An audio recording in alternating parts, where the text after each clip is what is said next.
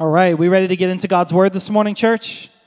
Amen. So we want to welcome everyone watching online. One more time, would you welcome our church online family? And uh, also, we also want to welcome our Evangel Woodbridge family. Let's welcome them as well. Pastor Leslie, happy Father's Day to you and all the dads watching right now live from Woodbridge. If you're new to our church, we want you to know we are one church in multiple locations, and uh, we're so glad to have our Evangel Woodbridge family tuning in with us this morning. We are in a series of messages entitled We Live on Mission.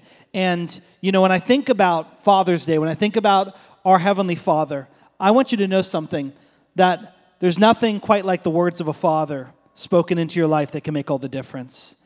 And when I get to the end of my life, there are some words that I want to hear spoken by my Heavenly Father. They're found in the Gospels. Well done, good and faithful servant.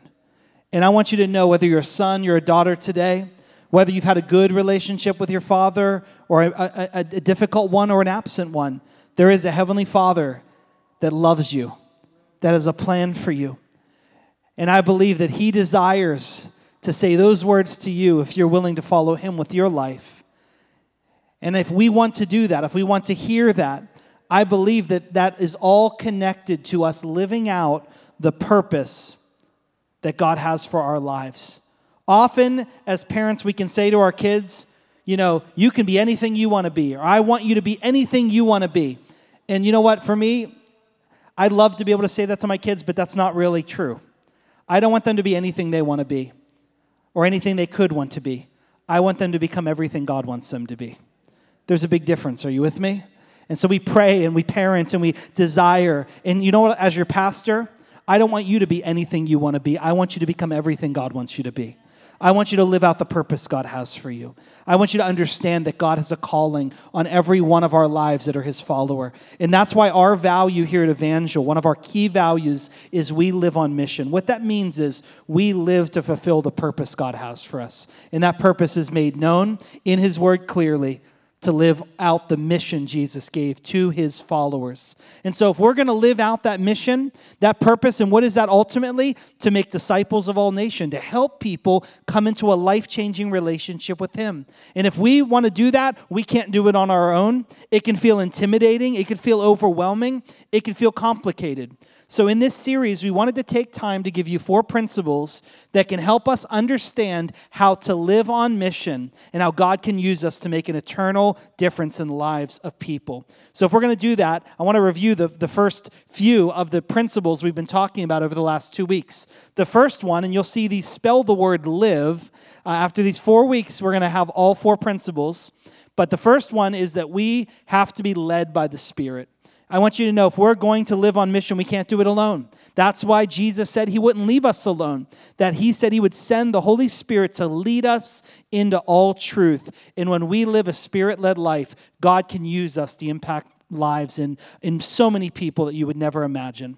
The second principle that we talked about last Sunday is identify common ground. And common ground is the place that God has planted you with giftings and desires and hobbies and passions, how He's created you can actually become a bridge into the lives of others that don't yet know Jesus. And in that common ground, you can build relationship that can help people have a relationship with God. So, identify common ground is so key. If you missed that message, go back and listen to it. Today, we're talking about this third principle, and we're going to lean into it today. And to lean into that, um, I, I want to ask you to open with me to Luke chapter 15. And I want to pray before we get into this message. I said it in our first service, and I'll say it to you again. I believe everything hinges on this message today.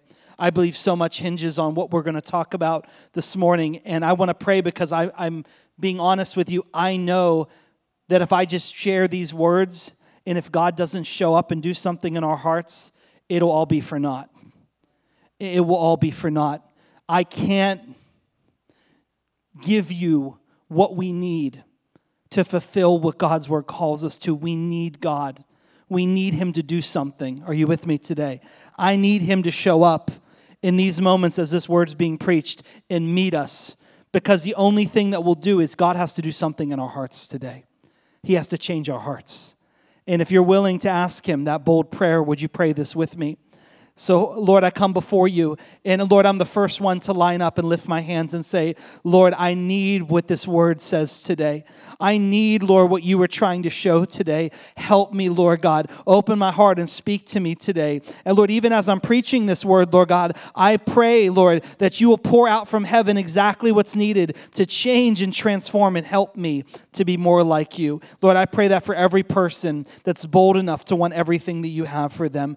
Oh, Heavenly Father, you said you would not withhold good gifts from your children. So come now, Lord God, and fulfill your word in Jesus' name. Amen. Amen. Amen. Luke chapter 15, let's begin to look here in the text. And it says that Jesus is spending some time with some very interesting individuals.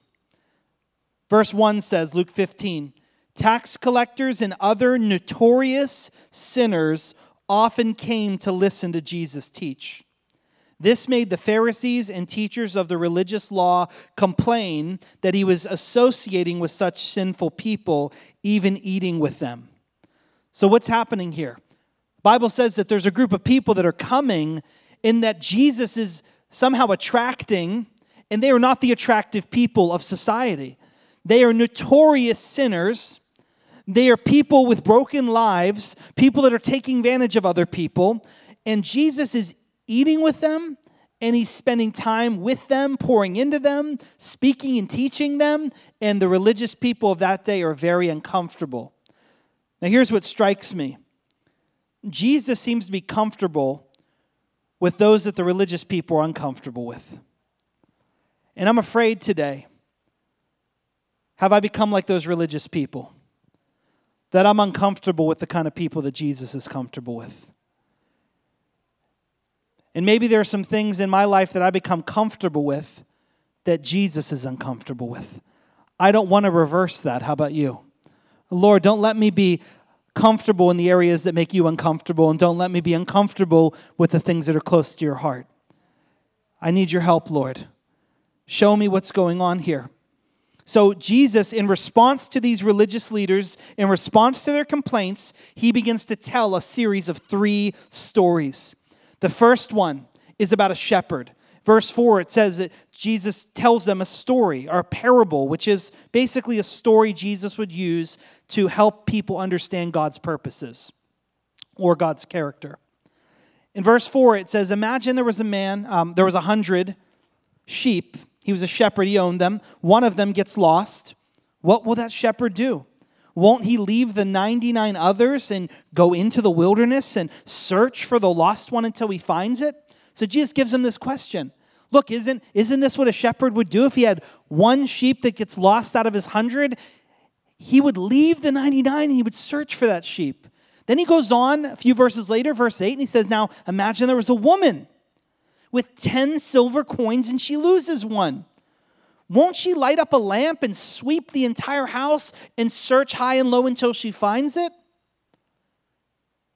For some of you, you're thinking, one in a hundred, one in 10, how much does a sheep go for in these days? Is a sheep really worth that? You know, a coin, what kind of coin is that? Is it like a nickel or are we talking about something of value? I'm thinking that when I'm reading this. Jesus, come on, the shepherd would go after that one. This woman would go after that one. And then in both stories, Jesus says the same thing happens. They find it, they rejoice, and they call their friends and say, Rejoice with me, that which was lost has now been found. So Jesus tells this story as a response to what is going on right in front of them. They're sinners, notorious people, and what Jesus is getting at is this idea of value. Here's what he says about value. This is what the, the, the, the, these two stories are showing. Number one, if it's valuable, it's worth searching for. He said, I came to seek and save the lost. I came to seek out the sick, not the healthy. Second, if it's valuable, it's worth celebrating when it's found. So, this is what Jesus is saying. And the problem here is that the religious leaders have made a decision in their hearts already. They've already made up their minds. And here's why they're complaining and frustrated with Jesus eating and spending time with these notorious sinners, tax collectors, the people on the fringes of society. Here it is. Ready? Because they're not worth it. Are you with me? They're not worth your time. They're not worth our time. How could they be worth your time? They're not worth it, Jesus. What are you doing? Do you know what kind of people these are? They're not worth it. That's why Jesus is speaking into their hearts because there's a problem. Jesus starts speaking to them. Every story is speaking of value. Here's what Jesus is saying You don't understand value like I do you don't see value like I do. You're not grasping value in the right way. You know what they're doing? They're measuring things the way that the world measures them. And I want you to know how the world measures the value of a life or the value of so many things. Your value is determined by what you do. Your value is determined by what you do. Think about that. If you go to Google right now, and I'll encourage you, church online family, don't do this right now. Don't click away. I need you to follow me, okay? But listen, at some point, go in Google. I did it. I said, list of most valuable people in the world. Wanted to see who would show up. Do you know who showed up?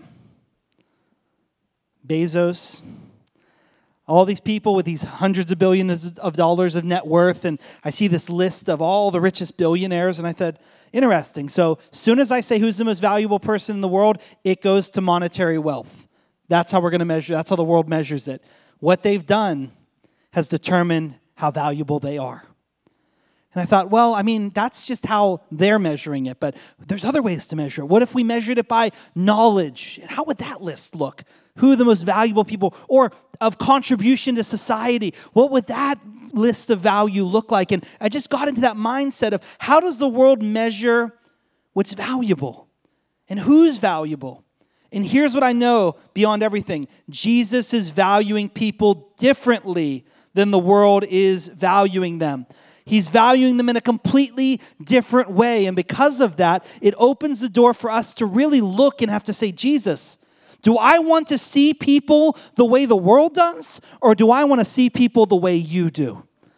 I want to learn to value people like Jesus valued people. I don't want to live my life with this idea they're not worth it. You know, I've I, uh, had a chance to read a lot of books that have you know shaped my life and leadership but when it comes to the area of leadership some of my favorite books are written by a pastor and author named john maxwell. Has anyone ever heard of him? I've mentioned him on a few occasions. He actually used to be a pastor many years ago and he uh, really moved over into the world of leadership in business and he wrote so many books now on, on leadership. He's approaching 100 books. He has sold 26 million copies of his books but he's a, very strong believer and he lives on mission every day, church. Are you with me? He has literally led thousands and thousands of people to Jesus through his life and through his influence and leadership. And I got to sit with him and hear about his burden for the lost and for all people. And he said, one of the things that he has learned that he lives with every day is he said, I value everyone. I value everyone. And I said, Yeah, me too. I'm a pastor. He said, he was talking to pastor, said, here's the problem with the church and Christians. You don't value everyone. Often, by and large, we don't value everyone. I said, we don't value everyone. Of course, we, he said, no, you only value people who share your values, and you try to fix everyone else. It still cuts me when I say it. He said, but look at Jesus, notorious sinners.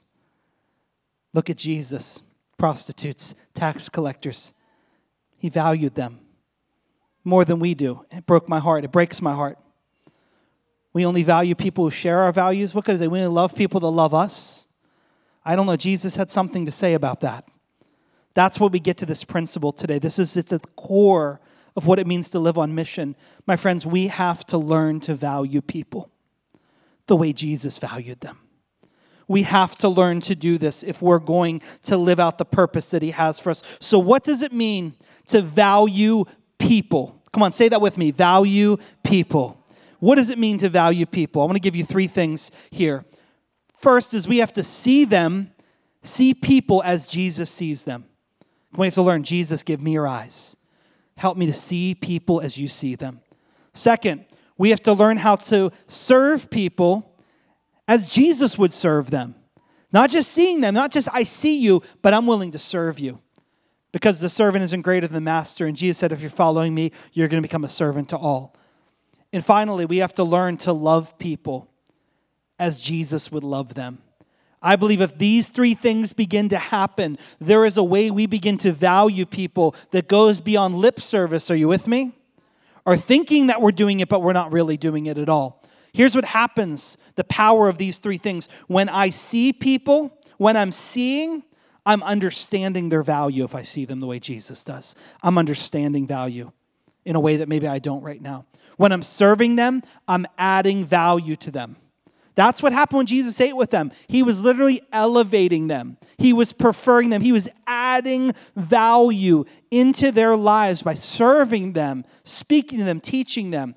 And when I'm loving like Jesus loved, I'm demonstrating value. I'm demonstrating that value, the value that comes through loving them as Jesus would love them. If we're going to live on mission, we have to do that. When we say we live on mission, what that really means, and for some of you that maybe been in the church for a while, it means we're living out the Great Commission. Do you know about the Great Commission? Go therefore and, and make disciples of all nations. That's the Great Commission. That's what it means to live on mission. But I want you to know if we don't get this valuing thing right, if we don't begin to love people in the right way, then here's what can happen we can fulfill the Great Commission and miss out on the Great Commandment. Do you know that there isn't just a Great Commission, there's a Great Commandment? The great commandment is to love the Lord with all your heart, soul, mind, and strength, and to love your neighbor. No, it doesn't really mean that, does it? To love your neighbor as yourself, to value them as you would value yourself, to love them in that same way. Here's what I want us to do if we're going to live on mission, let's fulfill the Great Commission in the spirit of the Great Commandment. Come on, let's not divorce them. That's what it means to value people. That's what it means to live on mission. That's what it means to walk this out. And so here, Luke chapter 15, Jesus is giving a master class in how to value people. Let's not miss this. And he's intensifying it. He gives two stories a sheep and a shepherd, a coin and a woman. He says, okay, listen, now let's make it very personal. Let's continue on here. Let's look at down to verse 11 because Jesus then says, all right, here's my third story my third parable there's a father and two sons. Come on, on Father's Day, what's more personal than a father and two sons? To get at the heart of what it means to value people. So it says in verse 11, to illustrate the point further, Jesus told a story. A man had two sons. The younger son told his father, Give me my share of your estate now before you die. So his father agreed and divided his wealth among his two sons. Now, in that time, we understand the idea of having an estate or having um, an inheritance, having a will. In that day and age, uh, there was something called a birthright. And what that meant was the older son in the family was entitled to two thirds of his father's estate, and the younger son would get one third of the estate when the father died. It's very, it's not, you're never getting this before your father passes away. So, this is so unorthodox what this son would do. He went to his father. He said, I want my share of the estate right now. Cash me out. In other words, I wish you were dead, Dad. I want what's mine now. This is a ridiculous request. This would have caused the religious leaders to step back and say, This, this is crazy. What did he do? What did he say? What, what, what? That's what he says. His dad cashes him out.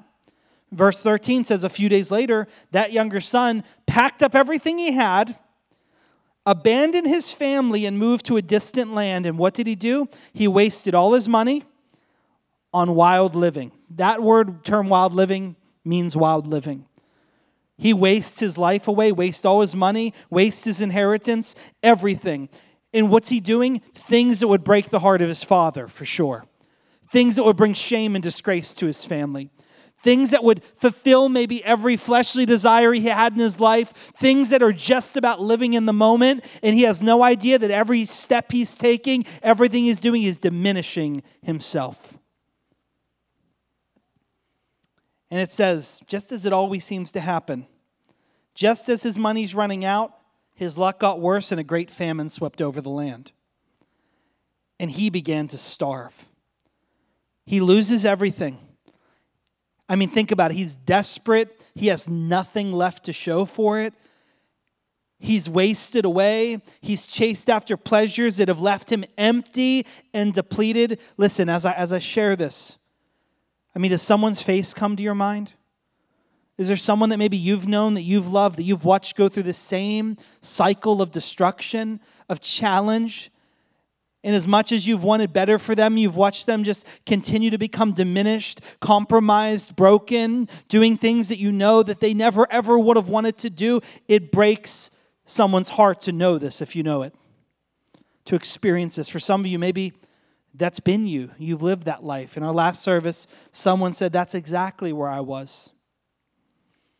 And so here he is. He gets to a point of desperation. And as many people do, if we get desperate enough, we're willing to compromise anything. And so what he does, he makes a choice. And remember, these are Jewish religious leaders. They have a strict law, they have strict dietary law.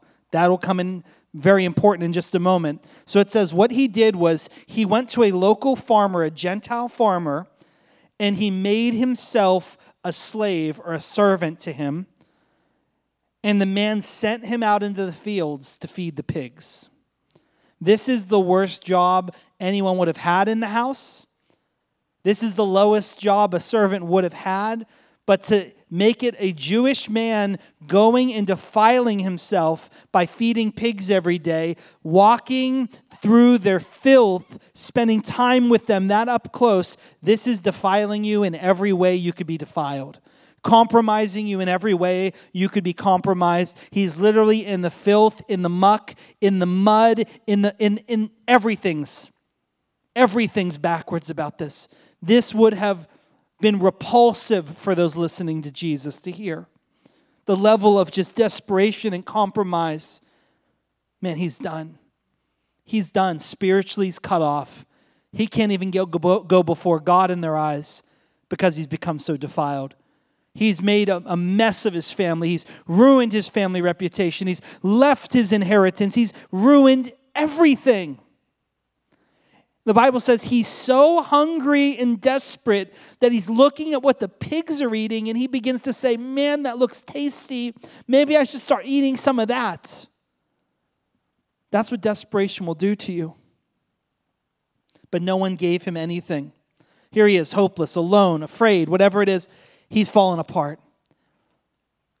And the Bible says then he finally came to his senses and he realized something. He said, At home, even a hired servant has enough food to eat. And they even have some spare, and I'm dying of hunger over here. He said, So I have an idea. I will go home to my father, and I will say, Father, I've sinned against both you and heaven, and I'm no longer worthy of being called your son. Please take me on as a hired servant. Look at verse 19 here. Look at this. I'm no longer, what's that word? Worthy. Worthy. Worth E. My worth has been eliminated. I'm no longer worthy. I no longer have any value. I have nothing. I am nothing. I'm not a son anymore. I'm now just a servant. If I'm even a servant, will you please, Father, just let me come in and just be a servant in your house because I'm no longer a son. I'm not worthy anymore. Here's the question Is he right? Think about what he's done. Think about what he's been through. Think about all that he's gone through. Is he right? You know, there's a way I want to kind of understand this and help us answer that question. And Pastor Roy, if you'll join me, and I think we have a dad that's going to come. What's up, Bob? Good to see you, man. Happy Father's Day. Come on, let's let's let's celebrate him uh, this Father's Day. Good to see you, man. All right, here we are. Pastor Roy, if you'll hold these for me. And uh, I'm just going to tell you a quick story, Bob. Um, so take a look at these these dollar bills. So I went to the bank this week, and I and I had a, I, I went to them with a mask on because you had to have a mask on, and I said, "Hey, listen, I have an interesting request for you." Never a good way to start a conversation at the bank. Just take that for what it's worth. But I said, I want you to give me the best twenty dollar bill you have, and I want to get you to give me the worst twenty dollar bill you have in the bank. So that's what they did. So these are the ones I gave. You could turn it now towards t- towards him there. So these are the two 20s that I received, all right?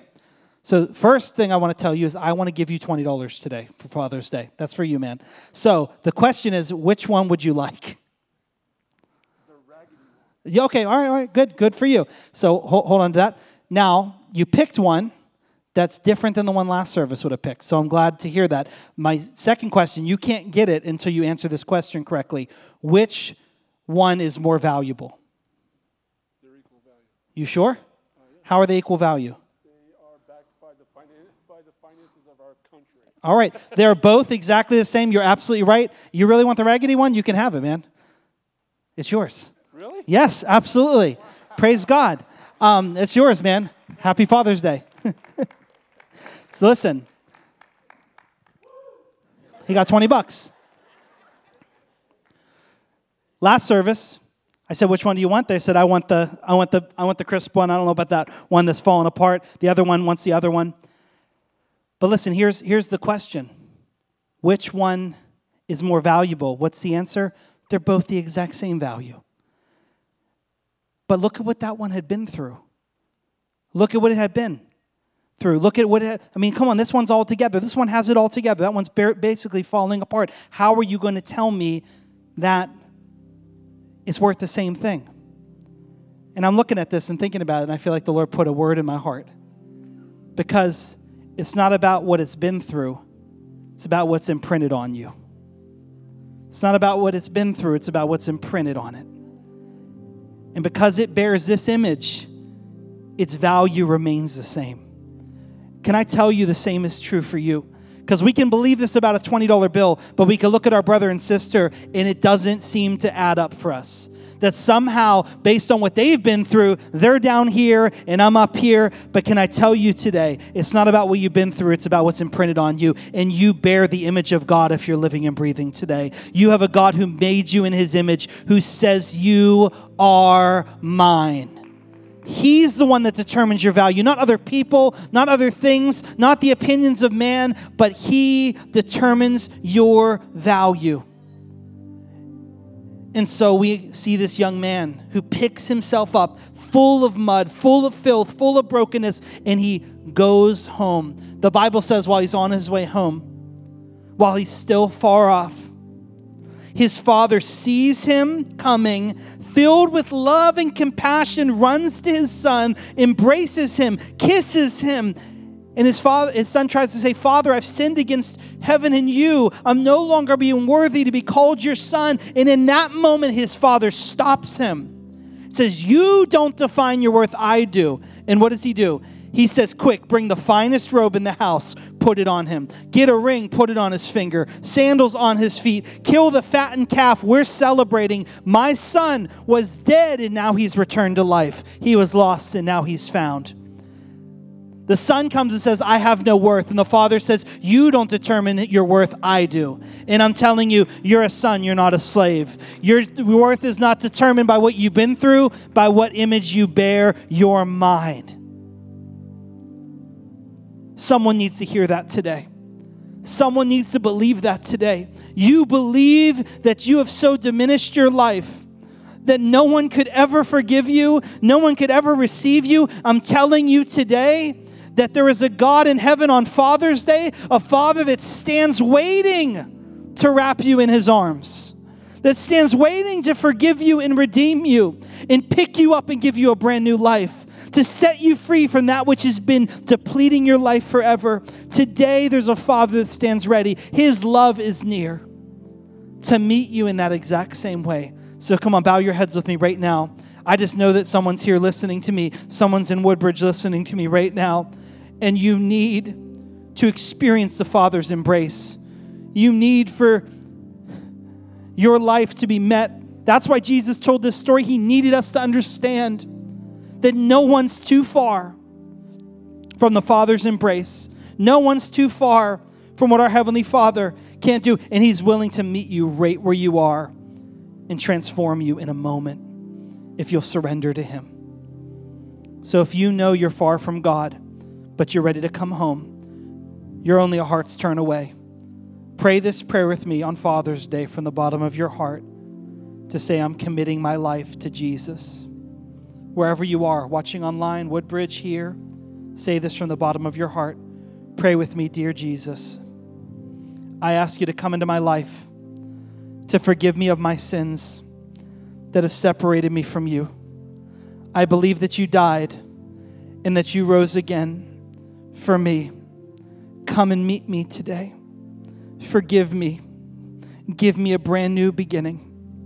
In Jesus' name, amen. Lord, meet them right now. May they feel the joy of heaven, the celebration of heaven, Lord God. The angels rejoicing because they were dead and now they're alive. They were lost and now they're found. In Jesus' name. Come on, everyone, just look up at me right now. This is the moment of rejoicing. I mean, this I wish the story ended here. But it doesn't because there's one more person in the story, and it's the older brother. It's the one sitting in the house. It's the one who's been there all along. It's the one who's been there and is going to look at this situation and not see it the way that Jesus is describing it or the way the Father is celebrating it. They're going to see it in a different way. And so this son shows up, sees the celebration, says, What's going on? They said, Your brother's back. Your father's killed the fattened calf. And this older son, who's been so obedient, who's done all the right things, who knows what a mess this brother has made, who in his own heart of hearts would, I'm sure, say, Welcome him back, but I liked his plan better than your plan, Dad. Make him a servant, make him earn his way back. Make him, come on. No, no, no. We're not ki- killing the fattened calf. Are you kidding me? I mean, he had it all figured out, this brother. And his dad was ridiculous for what he was doing. So he refused to participate. He stood out in the street, disconnected from the celebration, disconnected from the heart of his father, disconnected from so much of this. Why? Are you saying this, Pastor? Why has your heart been heavy about this message? Because I'm afraid that it's easy for us to be sitting in the house of the Lord and actually have hearts that are disconnected out in the street somewhere, far from what Jesus feels about this. And I just need the Lord to meet us in this moment, to speak to us, to realize something. In these last few minutes of this message, I want to share a video with you. And it took place right here in our sanctuary a couple years ago, we had a prayer meeting. We had Pastor Jim Cymbala of the Brooklyn Tabernacle came and preached. Powerful message. Altars were full that night. But he shared a personal testimony of his life, of a moment where he was kind of living like the older brother as a pastor. And man, it so gripped my heart, and I pray it's going to speak to you today because I believe what he experienced, God wants to do in our lives as well. Amen? So let's just take a look. Let's look at what Pastor Cymbala shares, and then we're going to pray. So I'm sitting on the edge of a platform higher than this in a building where Rick used to play. And, and in the middle aisle, about three rows back, is African American guy looking wasted. And I look at him, and he's sheepishly looking at me, got his cap, filthy cap in his hand. So he seems like he wants to talk to me. So I call, I go, come on. So he walks up to me. He gets about five feet away from me, and I'm overwhelmed. That's the nastiest smelling human being I've ever smelled in my life. Obviously, he's living in the street. What I didn't know, he was living, he was laying on the side of our building in his own urine right before the meeting. I know we've all smelled bad smells. That's the nastiest smell I ever smelled in my life. I couldn't even look at him and, and inhale. I would turn away to inhale. I go, What's your name? David. Where'd you sleep last night? Abandoned truck. How come you're not in the shelter? Too dangerous. Almost got killed in one. I reach in my back pocket. I take out some bills. I put it out to him. He pushes my hand down and he goes, I don't want your money. I want this Jesus you were talking about. He said, I don't need your money. I'm going to die out there. I need this Jesus you're talking about.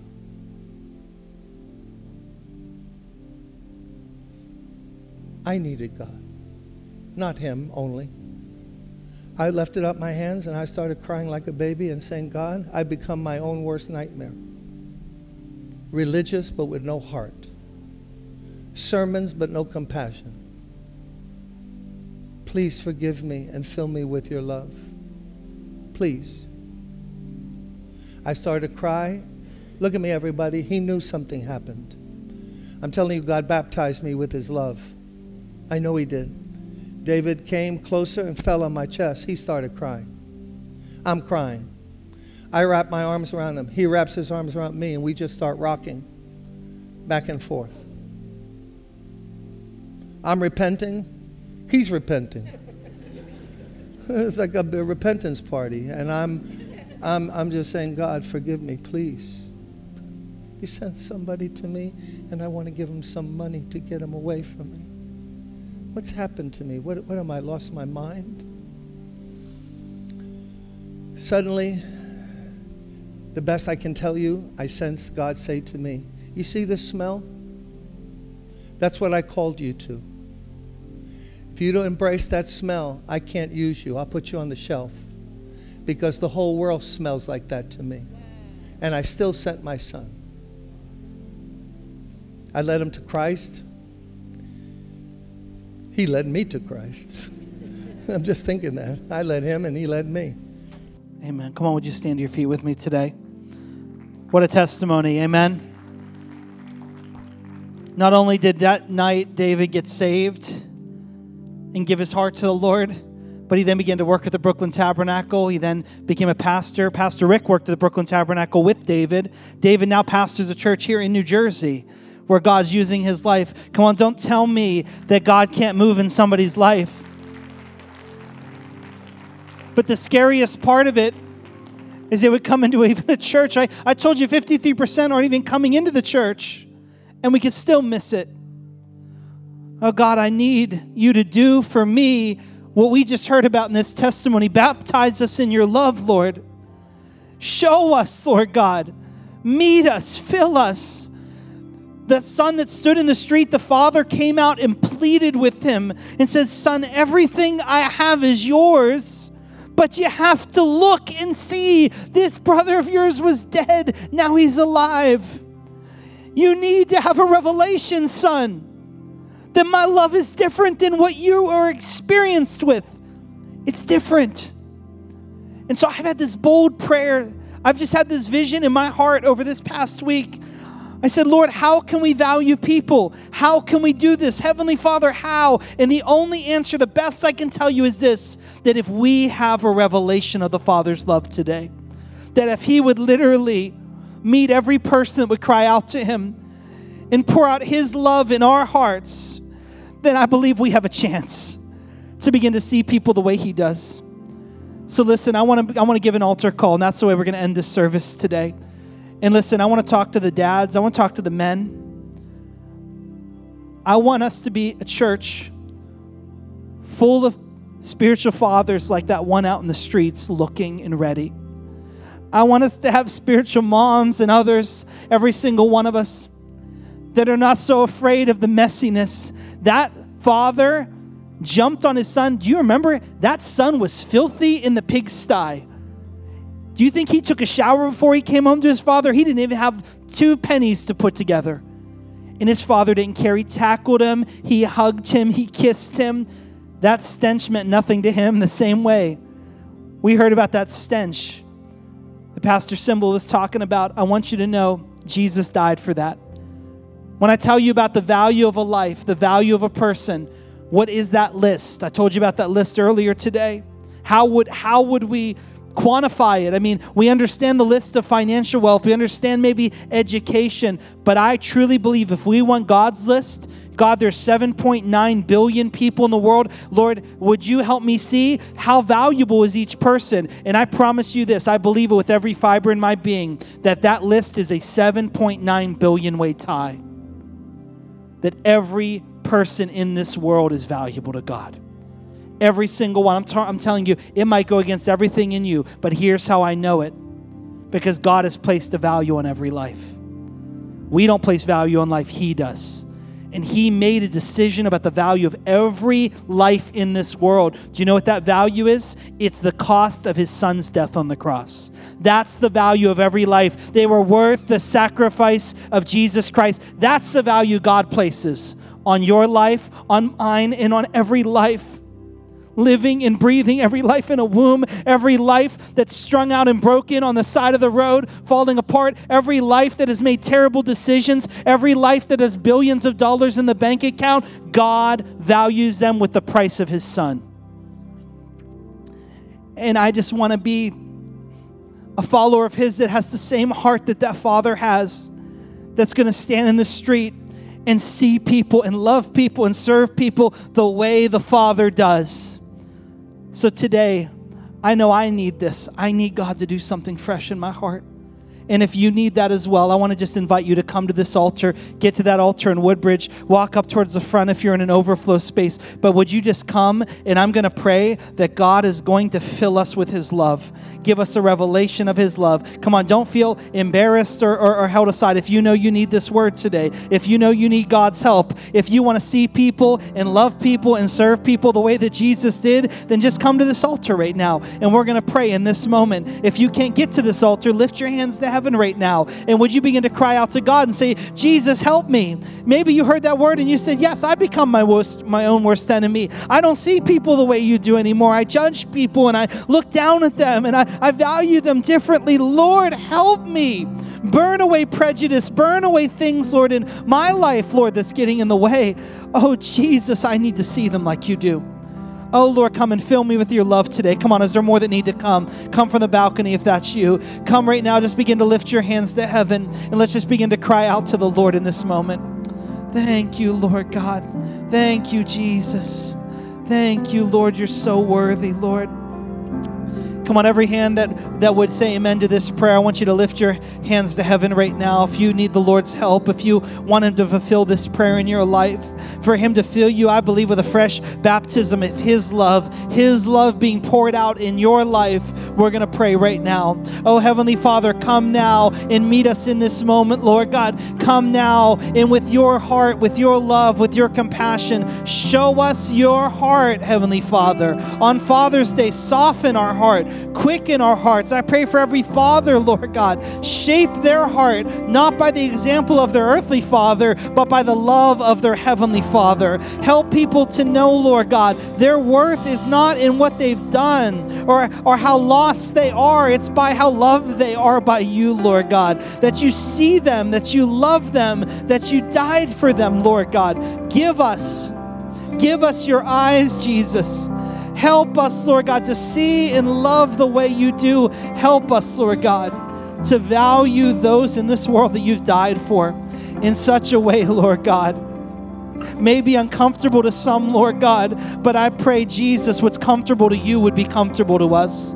That our heart, Lord God, will not turn away from those, Lord, who your heart is for, who you've loved, who you've died for. Oh, Jesus, help us today. Thank you, Lord God, that you're ministering to hearts. Thank you, Lord God, that you're softening us in your presence. Thank you today, Lord God, that you're pouring out your love, Lord God, on those that have hurt, for those that have hangups, of those that feel far, of those that need a touch from you today, Lord God. Thank you that you're doing the good work that only you can do in the hearts and lives of your people. I thank you today that, Lord God, you're setting people free free to see, free to experience the things that you have for them. I pray this Father's Day, Lord God, would your love do a deep work in our lives that would change us forever and ever, we pray. In Jesus' name, we thank you. In Jesus' name, we love you. Hey, listen, we're going to continue to pray at these altars. Uh, we want you to press in. The worship team's going to lead us. If you're parents and you have to pick up your kids, feel free to slip out. If you got to go, you're good. But we're going to keep pressing in to whatever the Lord wants to do today. Let's continue to respond as the worship team leads us.